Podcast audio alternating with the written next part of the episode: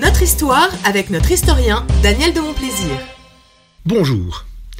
S'il est un nom qui symbolise plus que tout autre le personnage du révolutionnaire, et cela même sur le plan mondial, c'est indubitablement Robespierre.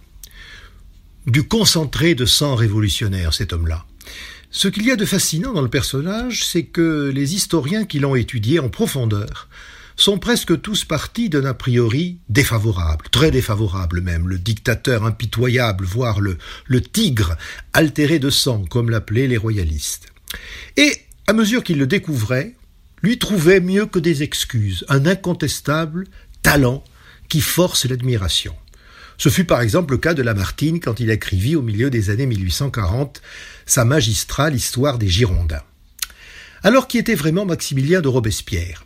Il est né en 1758 à Arras, aujourd'hui dans le Pas-de-Calais, mais alors à Nartois.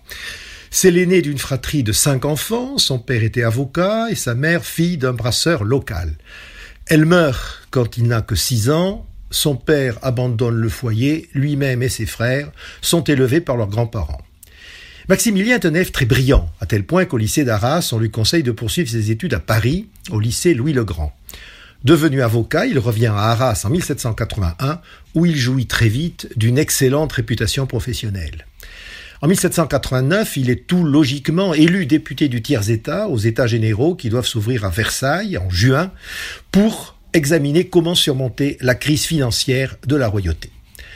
Robespierre se distingue aussitôt parmi les plus brillants orateurs, et lorsque cette assemblée devient assemblée nationale, puis assemblée constituante, il se hisse en défenseur ou en promoteur de quelques idées fortes.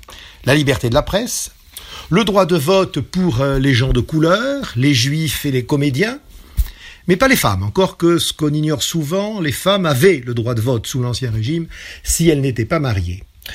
Il promeut également, il est partisan du suffrage universel et non du suffrage censitaire. Et oui, euh, il est également un partisan acharné de l'abolition de la peine de mort comme de l'esclavage dans les colonies. Il participe à la création du Club des Jacobins, centre de réflexion et de prospective révolutionnaire, dont il devient rapidement la figure de proue. Lorsque la crise éclate en 1792 euh, entre l'Assemblée et Louis XVI, Robespierre est partisan d'instaurer la République, mais en revanche, il est hostile à la guerre contre l'Autriche. Il suggère que l'on renvoie plutôt Marie-Antoinette à Vienne avec sa famille. Il s'oppose en cela à Lafayette, dont il redoute les ambitions de militaire. À ses yeux, la guerre, si elle était gagnée, déboucherait sur le pouvoir personnel du général vainqueur, et l'avenir, effectivement, lui donnerait raison avec Bonaparte. Mais la guerre a lieu et se double en 1793 de l'insurrection royaliste des provinces de l'Ouest. Pour y faire face, la Convention, nouveau nom de l'Assemblée nationale, instaure un pouvoir de crise, le Comité de salut public, dans lequel Robespierre prend rapidement l'ascendant sur ses collègues. Pour lui, la gravité de la situation, la patrie en danger, comme on disait, exige des mesures fortes et même violentes. On met la démocratie et les libertés en hibernation. On s'attaque aussi bien aux partis de gauche, les hébertistes, qu'aux modérés conduits par Danton. Et on les élimine physiquement par la guillotine qui fonctionne à plein régime. Ayant ainsi supprimé adversaires et concurrents, Robespierre exerce de juillet 1793 à juillet 1794 une quasi-dictature personnelle. Alors, euh, qu'est-ce qui le rend euh, néanmoins presque attachant? C'est un homme très complexe, qui comporte plusieurs facettes. Il y a d'abord cette façon d'exercer le pouvoir qui lui vaut le surnom d'incorruptible, et c'est vrai. Pour l'autorité de l'État, qui a besoin d'apparat, il a installé son bureau dans l'un des plus beaux salons du palais des Tuileries. Mais il rentre chaque soir à pied chez sa logeuse, dans un quartier populaire de Paris, où il occupe une chambre modeste dont il paie le loyer sur ses propres deniers. Il y a ensuite chez lui cet incroyable charisme qui fait que le comité de salut public le suit aveuglément dans toutes ses décisions. C'est aussi un idéaliste et un rêveur, pétri de la pensée de Rousseau, dont il cite abondamment les ouvrages qu'il connaît par cœur.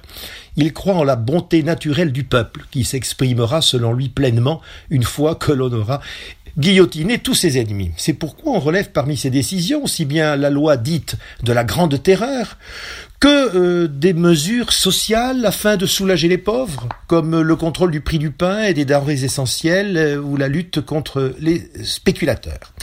C'est lui aussi qui met fin à la politique de déchristianisation de la Révolution, ce qu'on oublie souvent. Il croit à l'immorté de l'âme, avec l'idée de créer un culte nouveau, celui de l'être suprême qui n'est qu'une autre forme de panthéisme.